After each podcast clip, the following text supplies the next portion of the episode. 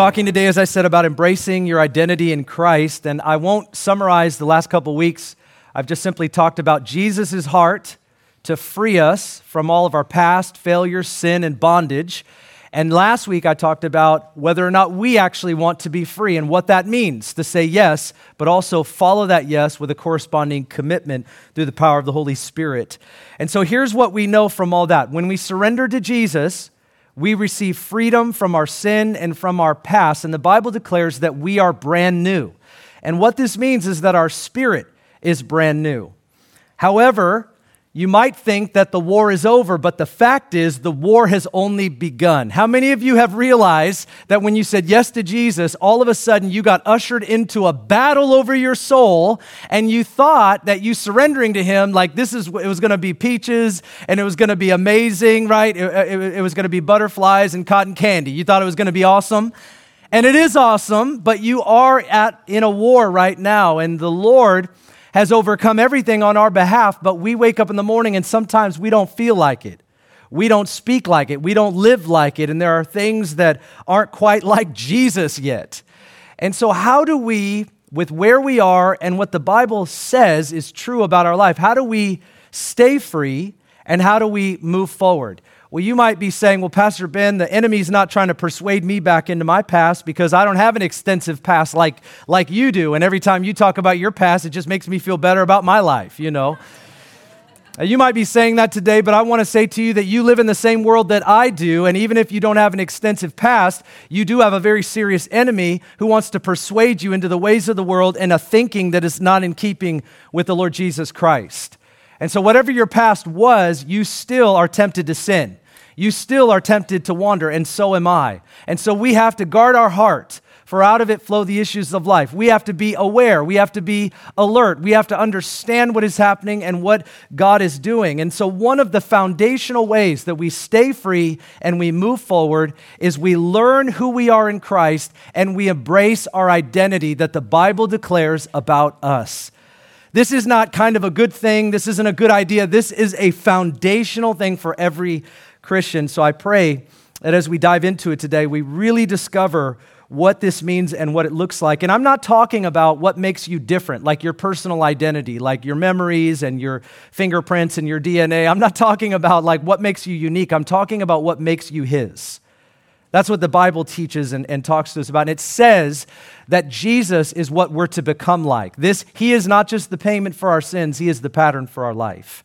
And so everything I see in Jesus, that's what I'm going after his nature, his character, his virtue. When the scriptures show us Christ, this is a pattern and a path of what it is that we're to go after because we want to be like Jesus Christ.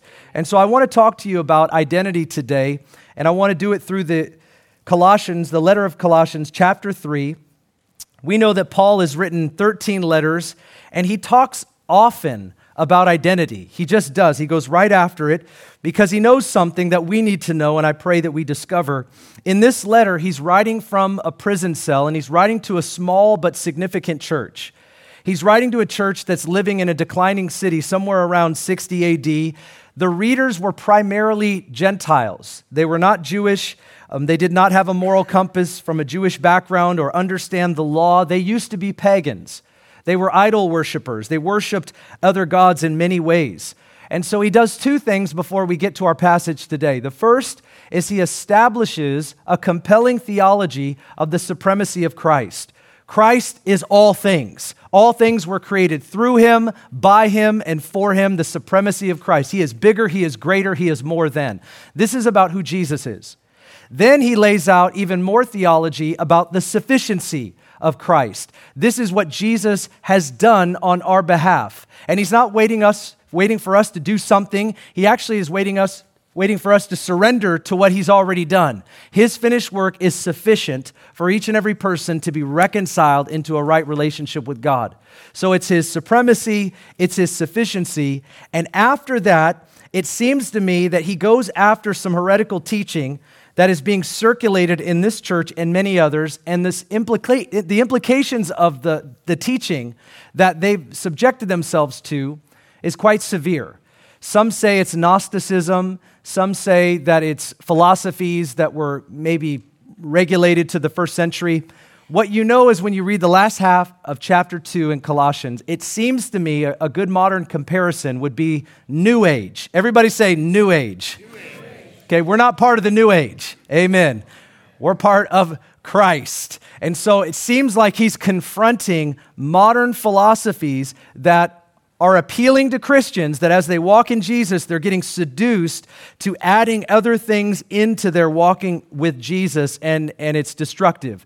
And so he's addressing various things. And the way that he does it is not just stop doing what you're doing, he starts to talk to them about identity. Do you know who you who you are because if you know who you are then you know what you're supposed to be doing and so i love this in Colossians chapter 3. I'm going to read 157 verses, and it starts here.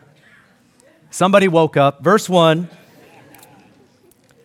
It says this Therefore, if you have been raised up with Christ, keep seeking the things above where Christ is, seated at the right hand of God. Set your mind on the things above, not on the things that are on earth. For you have died, and your life is hidden with Christ in God.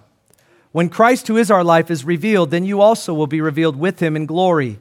Therefore, consider the members of your earthly body as dead to immorality, impurity, passion, evil desire, and greed, which amounts to idolatry. For it is because of these things that the wrath of God will come upon the sons of disobedience. That's the unbeliever. And in them you also once walked when you were living in them. But now you also put them all aside anger, wrath, malice, slander, and abusive speech from your mouth. Do not lie to one another since you laid aside the old self with its evil practices, and you have put on the new self, who is being renewed to a true knowledge according to the image of the one who created him. A renewal in which there is no distinction between Greek and Jew, circumcised and uncircumcised, barbarian, Scythian, slave, and free man, but Christ is all and in all. So, as those who have been chosen of God, holy and beloved, put on a heart of compassion kindness, humility, gentleness, and patience, bearing with one another and forgiving each other. Whoever has a complaint against anyone, just as the Lord forgave you, so also should you. Beyond all these things, put on love, which is the perfect bond of unity. Let the peace of Christ rule in your hearts, to which indeed you were called in one body, and be thankful. Let the word of Christ richly dwell within you, with all wisdom, teaching and admonishing one another with psalms and hymns and spiritual songs, singing with thankfulness in your hearts to God. Whatever you do in word or deed, do all in the name of the Lord Jesus, giving thanks through him to God the Father. Amen. This is the word of the Lord. As Paul addresses these struggling believers, regardless of what their struggle is, I think he says a number of things. I'm, I'm only going to bring up a few today, but here's the first one that I think is quite clear. Number one is you are new in Christ. And when I say you, I mean me too. But I want to say these as declarations because I think that's how strong they actually are. In verse 1, Paul says, If you have been raised up with Christ. This is like Paul saying, If you are a Christian, or if Jesus Christ really is the Lord of your life, or if the Spirit of God, Spirit of God truly lives in you, if you truly are a follower of Jesus, then do or don't do these things. He addresses the person first, and he makes no assumption.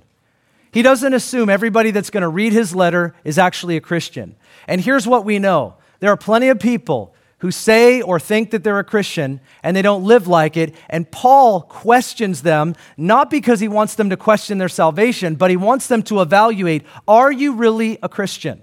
He does this in the Corinthian church as well. And he's not trying to offend anybody, but he cares and he's deeply concerned. If you're not a Christian, then you need to be. But he doesn't say just do better, just try harder. He's actually saying, Are you a Christian? Because I'm not going to address your behavior until I actually address your heart.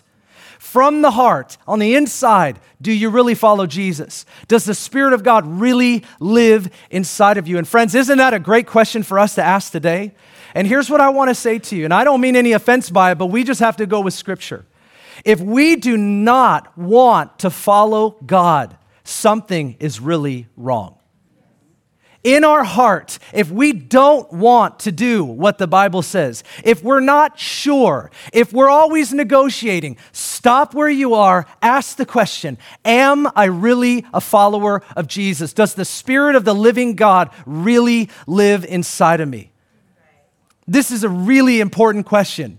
We don't want to go any further. I don't want to teach you religion. I don't want to teach you work, works based theology. And Paul wasn't doing that either. He does not preach that. He is saying our response to Christ comes out of our relationship with Christ. If God is our Father and Jesus is our Savior, then the things that the Bible says is our pleasure. Come on, somebody. That was good. I was working hard for you right there. Look what he says to the Corinthians, something kind of like this. 2 Corinthians 5:17.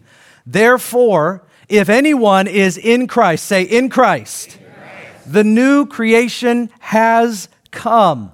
The old is gone, the new is here. If you're in Christ, whether you feel like it or not, whether you woke up today and your life was perfect or not, if you're in Christ, the Bible says that you and I are a new creation. It is positionally true. And that is where you have to start as a Christian.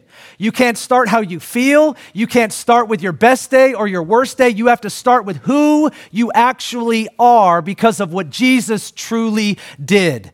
And it is from that place that you and I can address all of our future behavior. But it isn't until we resolve this if I am a Christian, then I know what I'm supposed to do and what I'm not supposed to do. But this is the first thing.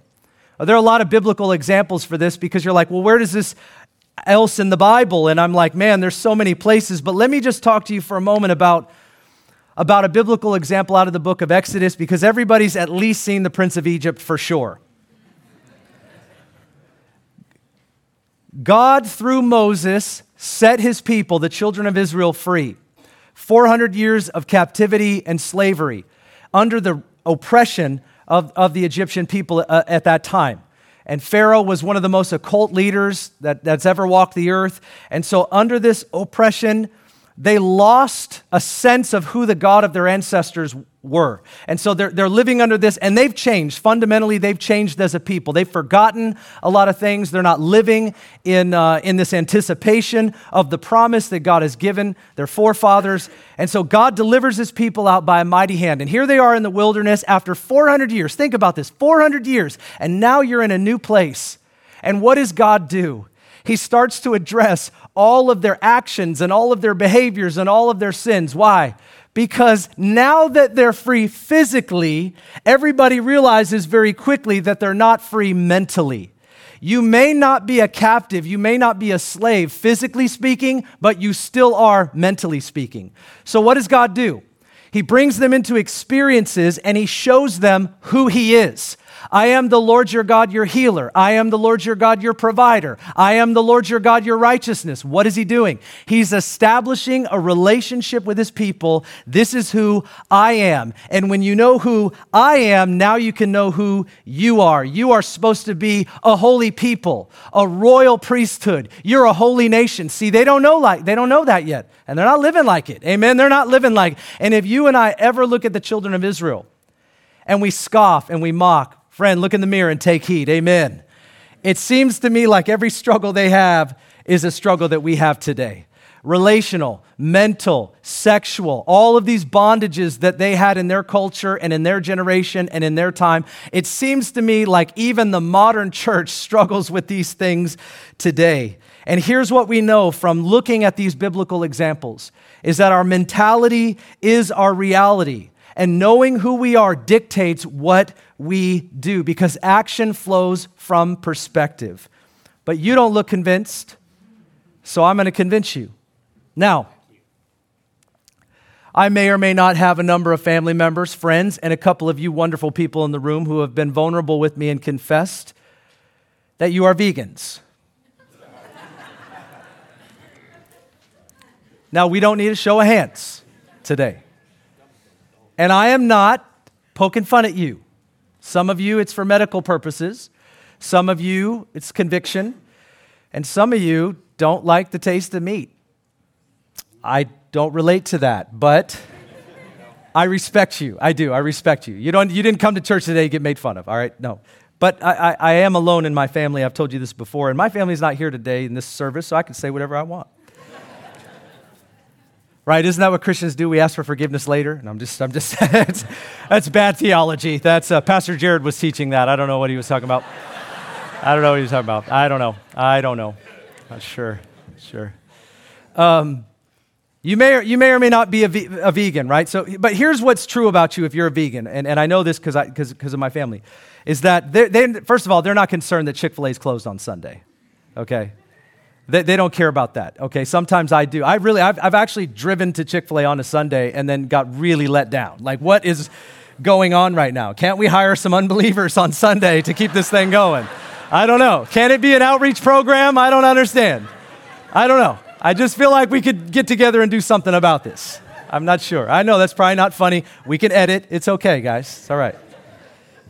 Um, they're not concerned about that. And the second thing is that when we're sitting down to eat and we have a bowl of chicken and then we've got all this other stuff, they a vegan will move their hand past the chicken and they'll get the salad and the quinoa, which is a substandard version of rice, by the way, and or the tofu. You know, and occasionally one of them will say, Do you want some tofu? And it's got the word toe in it. And I'm like a no. I'm like a no. You know, so the tofu. Uh, and there, you know, that's that's your lot in life. That's what you do. You're used to it. It all tastes the same to you, whatever. Okay, but here's here's the thing: you are a vegan, so you don't do certain things and you do other things. It's based on what you are. You don't sit down at the table and pray about it. What should I eat? What should I not eat? You already have pre decided based on the fact that this is what you are. And friend, I want to tell you, Christianity works just like that.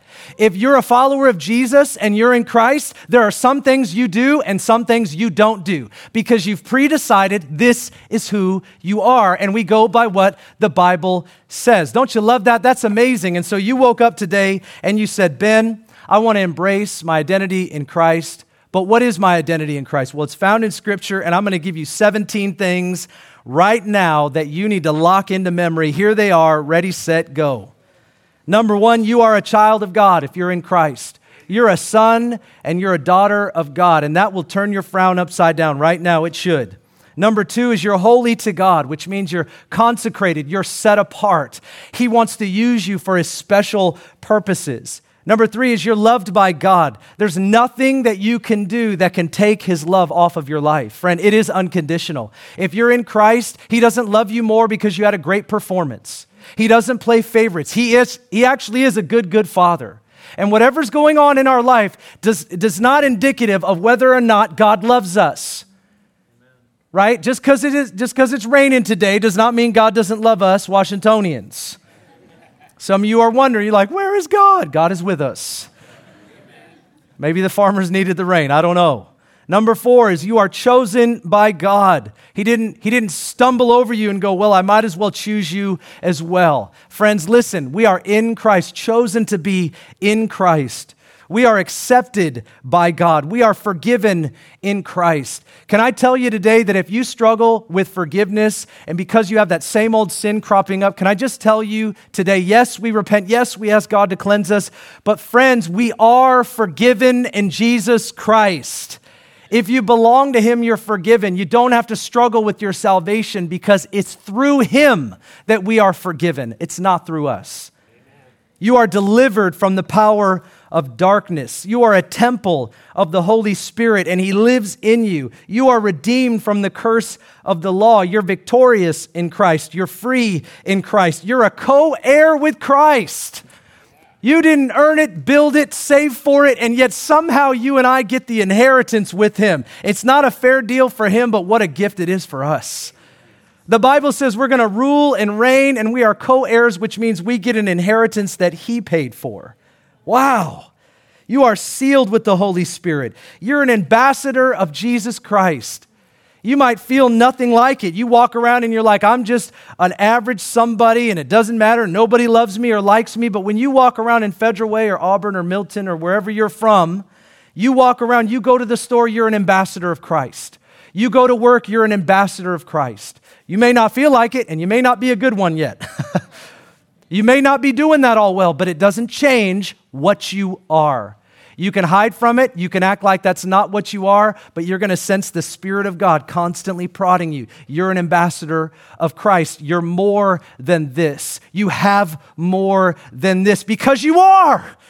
You are an ambassador of Jesus. You have his, you have his message, you have his ministry, you have his power. This is, inc- this is incredible. So we got to stop pushing it off and like, well, they're good at it, and you know, they're just that that person's really anointed, and that's what that's what we do. That's what we do, but that's not what the Bible teaches. You are the workmanship of God in Christ. Listen, friend, you're not a piece of work. You're the workmanship of God in Christ. You ever heard that term? You're a piece of work. You just got to stand up and go, I am the workmanship of God in Christ Jesus. Thank you, sir. Thank you, ma'am.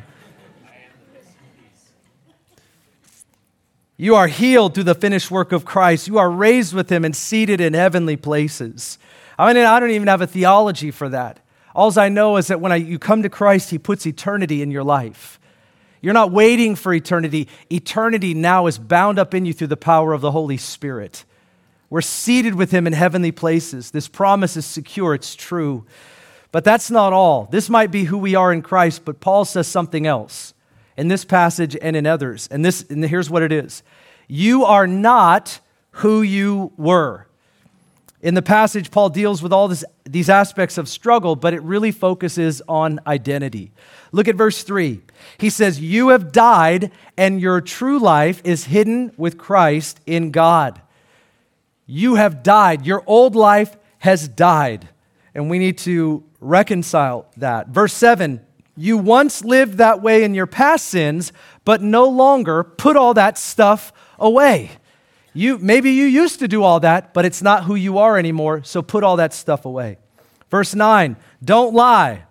Amen. That's a great message right there. Stop lying. You know, that don't hit nobody right now. Just don't lie. That's your old self. You're being renewed in the image of God. You're a follower of Jesus. We don't lie, we tell the truth.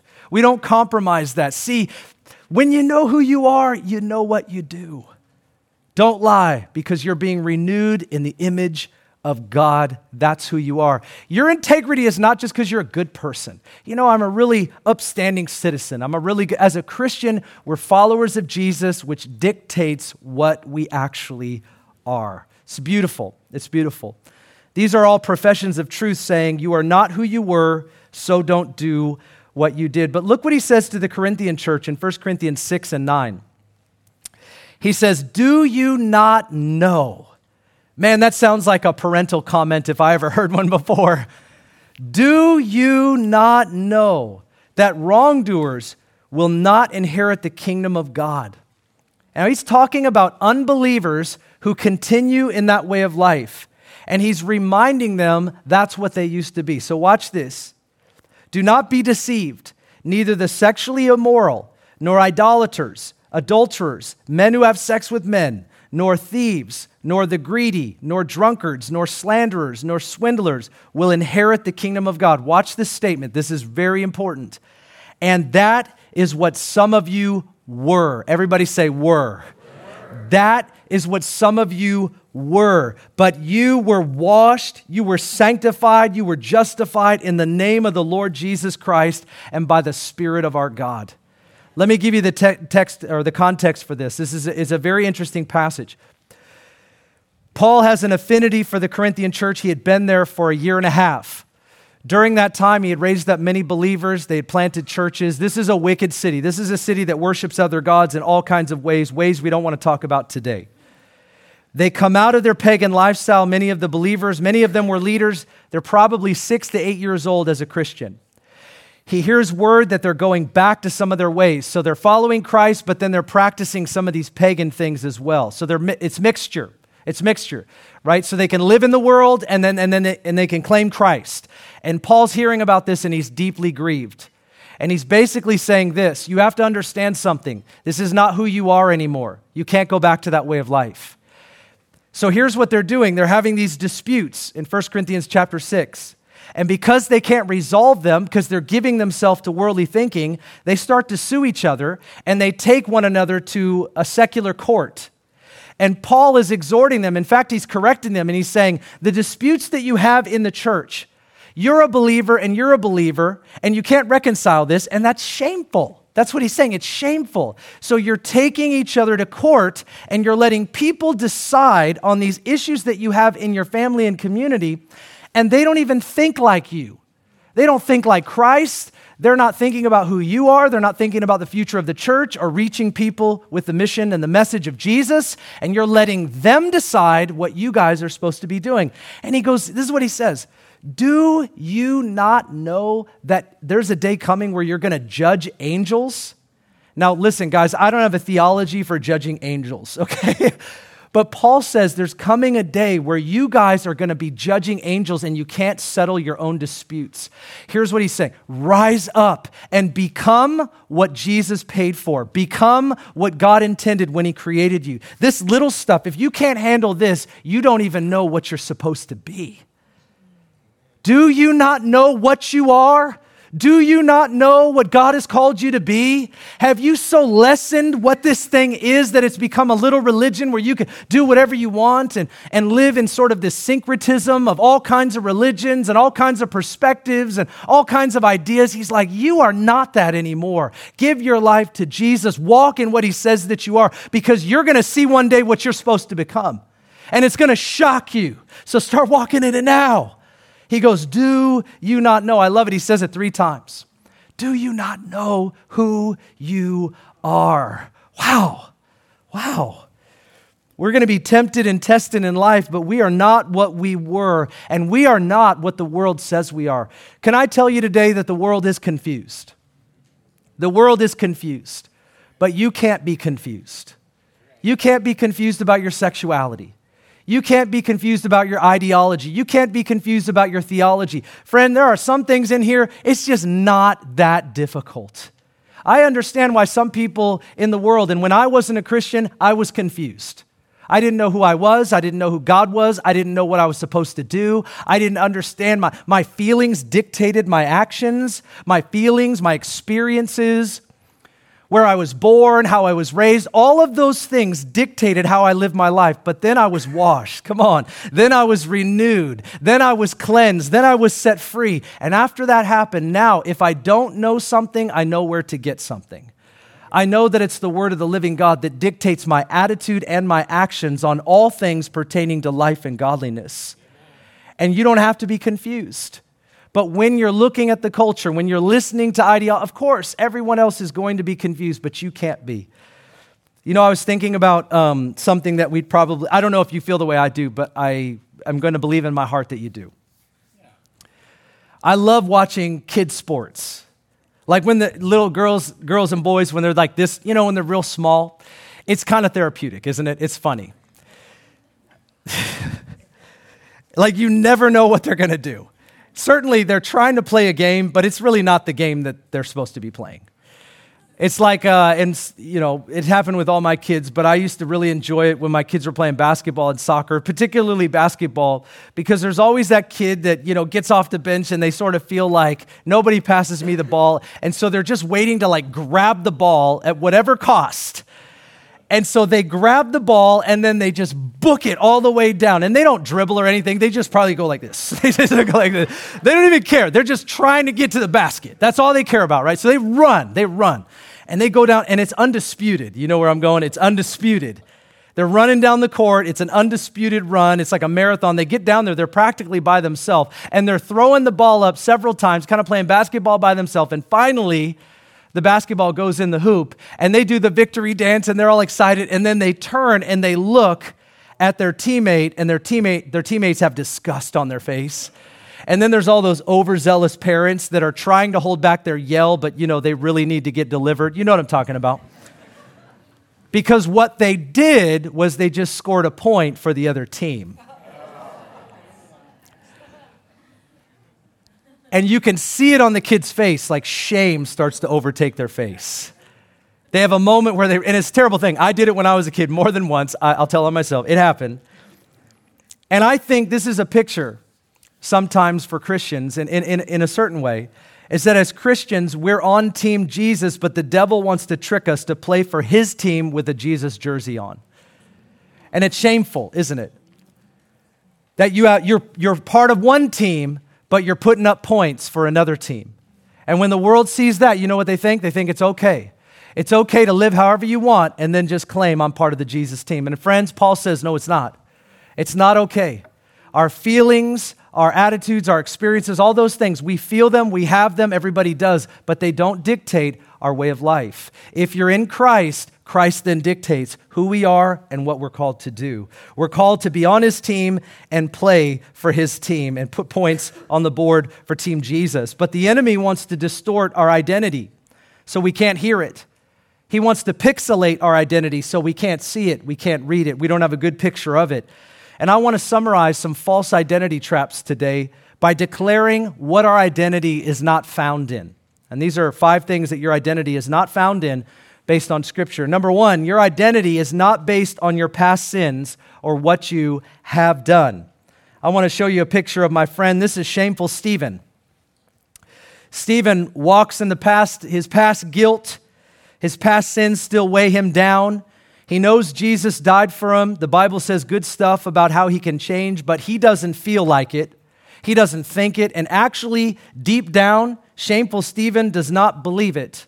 He doesn't believe that the changing power that's offered to him through Jesus Christ is really going to do anything in his life. So he lives a guilty life based on what he did, and he can't fully accept the blood of Jesus in his life, what Jesus did. The truth is this for Stephen his label is shame, and shame has dismissed the power of the blood of Jesus. And his past in Christ is forgiven, even if he doesn't believe it, and he needs to know it. So here's what we know you may feel your sin, you may need to work through your past with someone. But Jesus has set you free, and your identity needs to for- inform your feelings, not your feelings inform your identity. Number two, your identity is not based on your past wounds or what someone has done to you. This is wounded will. wounded will has been hurt by many in his life.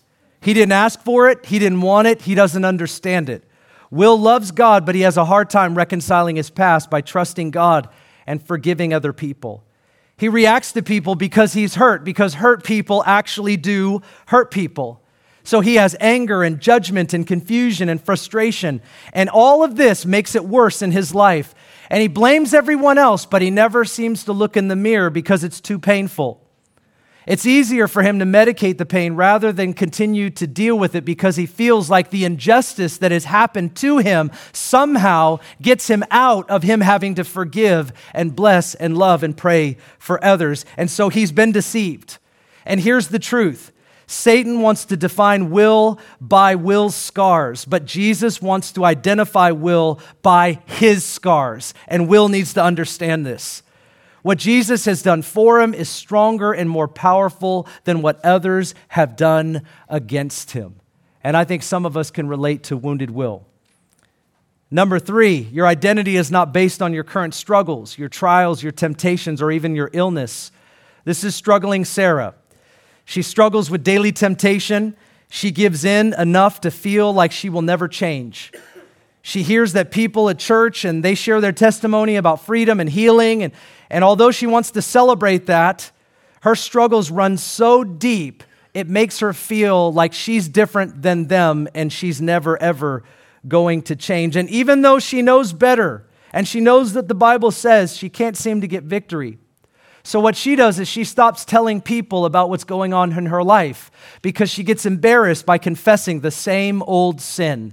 If I tell people, how are they going to see me? I just told them last week. I just told them yesterday. So if I tell them that this keeps going on in my life, all it's going to do is make me worse. So she falls into a pattern of isolation and she spirals down and down and down. And the truth is this, friends, and listen closely Sarah is holy before God through the blood of Jesus Christ. Sarah is an overcomer, if not initially, eventually. She has the Spirit of God helping her overcome the small things that are hard for her to see, and the enemy wants to discourage even the slightest progress. See, sometimes when you're contending for these big breakthroughs, you don't see the small things that God's doing in your life. And instead of being thankful for the little progress that you're making because of the sanctifying work of the Holy Spirit, you're constantly discouraged that this one thing in your life is not gone. And friend, I want to tell you, God wants to open our eyes. Maybe you relate to struggling Sarah, maybe not, but there's more. Number four, your identity is not based on your vocation or what you do for a living. This is career Chris. He's climbing the ladder of success.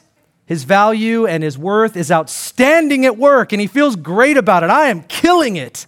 He makes great money, so he treats himself to the nice car and nicer stuff, and he takes his family on a really expensive vacation. He's really proud of that. He doesn't read his Bible much. He doesn't pray much because his work is so great and the money is running in. He doesn't feel like he needs to pray because he's blessed by the Lord. But something's missing. His family doesn't want more stuff. They don't want expensive vacations. They want more of Chris.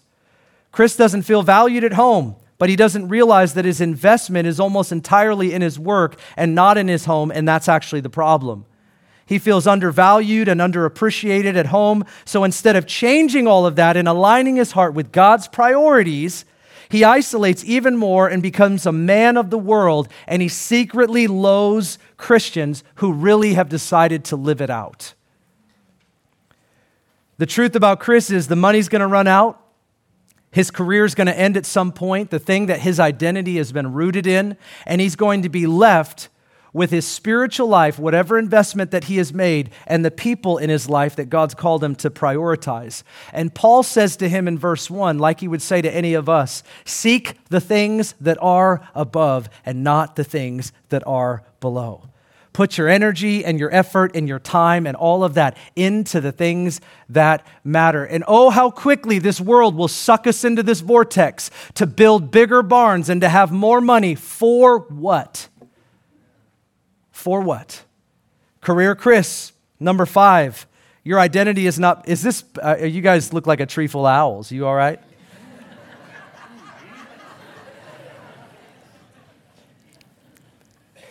Good morning. Number five, and finally, your identity is not based on your status in society or what you have compared to others. This is famous Fiona. I didn't know. I didn't know. She lives for the approval of others. She seeks it through social media attention, her fashion, or anything that brings notice to her. She does love Jesus, but she struggles with comparing herself to others and this has deep roots inside of her, and she doesn't feel important or valuable in the eyes of others. And even when she does, it's never enough. The truth for Fiona is that she needs a revelation that Jesus is enough, and his encouragement and his perspective is worth more than what she will ever get from anyone else. This would help her give and be the contribution that God's called her to be with pure motives, because that's who God made her to be. She struggles with giving herself and giving her gifts and giving her time, talent, and treasure because she's really bound up in this life of giving to get or doing to be seen. It's something that runs deep in, inside of her. And, and I want to tell you that she's not going to get to the end of her life and hear Jesus say, Well done, good and famous servant. That's just not what Jesus says. And so, somewhere in some way, we relate to some of this. And there is bantering Ben, so I don't want to forget about him. I mean, he's nobody's Nobody's like this guy, this guy, you know, this guy. I want to tell you about this guy. Whether we struggle with false identities or we're tempted by things in this life, which we all are, we have to understand that our identity has to be rooted in Christ. That's what's growing, and that's how we grow, and that's how we change. So, how do we walk in the new? That's the question. I want to give you a couple things before we close today. Number one, is we have to reaffirm the Bible as our source of truth and ultimate authority. Look what Paul says to a struggling pastor in the city of Ephesus in 2 Timothy chapter 3. He says, You continue in the things that you have learned and become convinced of, knowing from whom you have learned them, and that from your childhood you have known the sacred writings, which are able to give you the wisdom that leads to salvation through faith, which is in Christ Jesus. Now look at this. All scripture is inspired by God and profitable for teaching, reproof, correction, training in righteousness, so the man of God may be adequate and equipped for every good, good work.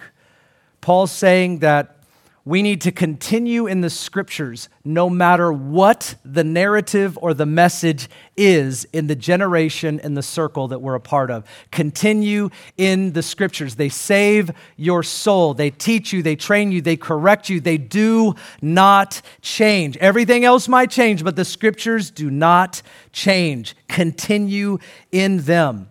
Why does he say this to a pastor?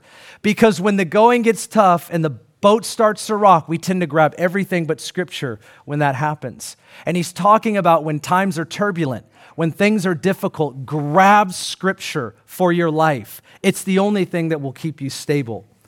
The Bible isn't the source of our truth about who we are and what we if the Bible isn't the source of truth for who we are and what we do, then here's my question, what is? What is?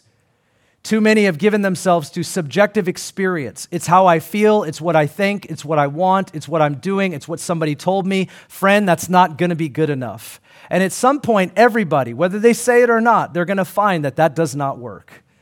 It does not work, and it absolutely will fail us. Number two, seek after the things that build your new way of life. He says, seek the things that are above. I already, already said this, but we employ our energy, our time, our resources into God's priorities. And it's never too late. Friends, it's never too late. No matter how much failure we might have had at this, how bad we might have done at this, how we feel about this, we need to start today. Put our energy and our efforts into the things that matter to the Lord. And number three, he says, set your mind. Not only seek, but set your mind on what's true about the new you. Set your mind on things above, not on things below. Our mind has to constantly be renewed to what the Word of God teaches. We're literally baptized into a culture that is completely antichrist. I mean, even if it's subtle, it's, it's off. Remember, I showed you last week the Leaning Tower of Pisa. It's, it's five and a half degrees off, but man, it looks like 100 degrees off.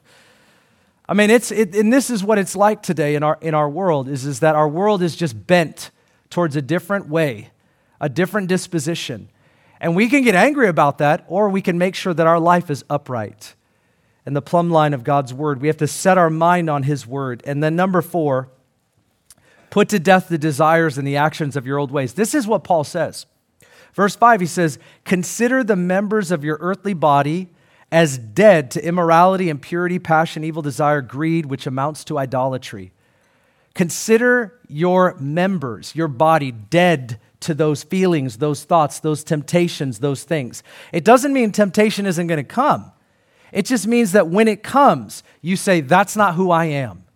Friends, when it comes, when, when the past comes knocking at the door, and it will, when temptation comes knocking on your door, and it will, we say, That is not who I am. It's not about me being a good person or even a godly person. It's about me being a Christ like person. It's not who I am. So he says, Put it to death. The illustration that he gives is take off the old life. It's very much like take off a coat that doesn't fit. Now, I don't want to show a hands today, but I know that a lot of us have clothes in our wardrobe, in our closet, that we, they don't fit and they're not awesome, and we should have gotten rid of them a long time ago. But you're sentimentally attached to them for some strange reason. It's funny because when you get married, you get confronted on this real quick. Like ladies, you keep your clothes for different reasons. Maybe it was a memory or it was expensive or whatever, but guys keep it, we don't even know why. I actually am convinced that the tank top is literally the result of a disintegrated shirt. Like that's how the tank top came into be. Like, why did you even keep that? It is now, it used to be a shirt, now it's a tank top. It's amazing. That's where it came from, guys. The fact is, is that if you wore that old coat that is disintegrated, you wore it to church, people would judge you. Let's just be honest. It doesn't matter how good, godly people they are. They go, wow, that coat is weird. And if you're married to somebody, they would say, please take that off before you get out of the car and go into the church building. Please take that off because they're being kind. Amen? We all have those clothes. Paul gives the illustration when it comes to we're dead to our old way of life. He says, take it off. It doesn't fit anymore. It's not for you anymore. Don't justify it. Don't make excuses for it. Don't act like it's not there. Stop trying to hide it. Take it off and throw it away. It's not who you are anymore. And you have to rise up and be the different person that God's called you to be. You say, Pastor Ben, I'm not living like that right now. Doesn't matter. You could start living like it today. I haven't done good with this. Doesn't matter. Either you're going to live in the failure of your attempt to live like Christ, or you're going to live in your ability to move forward and say, God can help me to be who He's called me to be. But our faith has got to be in Jesus and not in ourselves, not in our failure, not in our attempts, not in our good days, not in our bad days. Our faith has to be in Jesus Christ. Period. The same grace that brought us into faith in Christ is the same grace that brings us on in Christ. The way in is the way on. And Paul rebuked the Galatian church. He said, Who's bewitched you? Having begun in the spirit, now you're going to carry on in the flesh? Like you're going to do this now on your own? You got to keep taking off that old coat. Put it aside. Burn it if you have to. Get rid of it. Deal with the old things of your life by moving on. Confess your sin. Deal with your past. Repent. Reconcile. It's a gift that we're even able to do that. And the last is respond to circumstances and situations with Jesus as your pattern. I say this to you a bunch Jesus is not just the payment for your sins, He's the pattern for your life. What we see in Him is nature, His character, His virtue. That's what I'm going after. Nobody else takes His place. I don't want to be like anybody else. I don't want anybody else's anointing. I don't want to be like anybody. I want to be like Jesus Christ. That's what the Bible says, that we're growing into Him from glory to glory, from faith to faith, from strength to strength. This is who we're after. This is what we want to be like. There's no better goal than this. Any, any lesser goal is not worth having. And I, would I'd tell you today, let's go back to the WWJD days, right? You remember those bracelets? I mean, I never had one, but I saw you guys had some, you know. I never had one. Half of us had them because every time we did something wrong, we had to snap ourselves. That's right, what they're snap. Sorry, Lord, sorry, snap. Some of you families, you just hear a snap every about every every hour or so. You just, yep, you know that's that's we know what's going on. We need to go back to the simplicity of just doing what Jesus would do. It's that simple. What would Jesus do? Jesus said, I only do what I see the Father doing. I, I only do what I see the Father doing. What if we walked into every situation and we said, What would the Father do in this situation? What would Jesus do in this situation? It's that simple. It sounds funny. It's like a Christian quip, but maybe it's not so funny. Maybe, maybe it's actually the way forward. In a crooked and depraved generation, as Paul says to the Philippian church, that we hold out for the word of truth in a crooked and depraved generation. Wow. What would Jesus do? This is how we grow. We can no longer say that we can't choose righteousness because by the Spirit of the living God we can. Would you stand? I want to share this with you as I close. I was praying and uh, I had this vision. And, and I need you to hear this. This is, this is important. Sometimes the Lord will show me like pictures and as I pray, and uh, some of, most of you know that. But um, I just happened to have tape in my office. So I was like, okay, well, I saw it. I want to share it. I was, um, I had a vision of people coming into the church building and as they were coming in, they had these labels on them. Like this one says past wounds, and this one says shame, and this one says sinner. You know, there's just a generic brand here, right? Just a generic brand, sinner. There it is. And I saw people walk in and they had these like labels on them and they had all these things that were written on them. And I, I, would, I was seeing this in the spirit. And it was like the greeter who was giving someone a, a brochure, a, a bulletin. It's like they gave him the bulletin, but at the same time they go, as they walk by, they ripped one of the labels off. They go, oh, that doesn't, that doesn't belong to you. That's not who you are. And they walked into the sanctuary and they still had some of these labels on them because not all of them, the greeter couldn't get them all. They wanted to, but they were not that aggressive. So they came in and they sat down like where you are today, and then somebody went up to greet the person and they shook their hand and they said, Oh, hi, how are you? And at the same time they shook their hand, they took another label off. And and then somebody came up during worship and saw that there was still a label on a person and they took the other label off. And by the time, come on, the Word of God started to get preached, it was like all of these things didn't matter anymore. And I just realized what the Lord was saying is, is that we are a community of followers of Jesus and that our call is to take the labels off of one another. And we do that because we know what the Word of God says about who we are. This is not who we are. We're not, we're not shameful Stephen. We're not struggling Sarah. We're not wounded Will. We're not career Chris. We're sons and daughters of God. And you've, you've come here today to gather with brothers and sisters to tell one another who God is, what He's done, and what that means for each one of us. There is no greater news than that. We take the labels off. I pray to God that the church of Jesus in the days ahead don't put the labels back on people. As it seems to me that's been happening for far too long. And by God's grace, may He use us to take the labels off of each other because we are sons and daughters of the living God. And friends, if you know who you are, you know what you do and you know what you don't do. And so let's pray. I want to pray Ephesians chapter 1 and verse 18 over you today. This is what it says here. Paul says, I pray that the eyes of your heart may be enlightened or opened so that you will know the hope of his calling. What are the riches of the glory of his inheritance in the saints, and the surpassing greatness of his power toward us who believe? These are in accordance with the working of the strength of his might. Paul prayed it. Let's pray it today. Father, we pray that you would open our eyes to see who you are and to see who we are in you. This isn't some prideful stance that autonomously we're something great. It's that as we are in you, we are cleansed, we are washed, we are set free, and we can walk in the freedom that you promise. Father, I pray you would open our eyes to see it. I pray that you would open our hearts to receive it. We thank you for it today in Jesus' mighty name. And everyone said,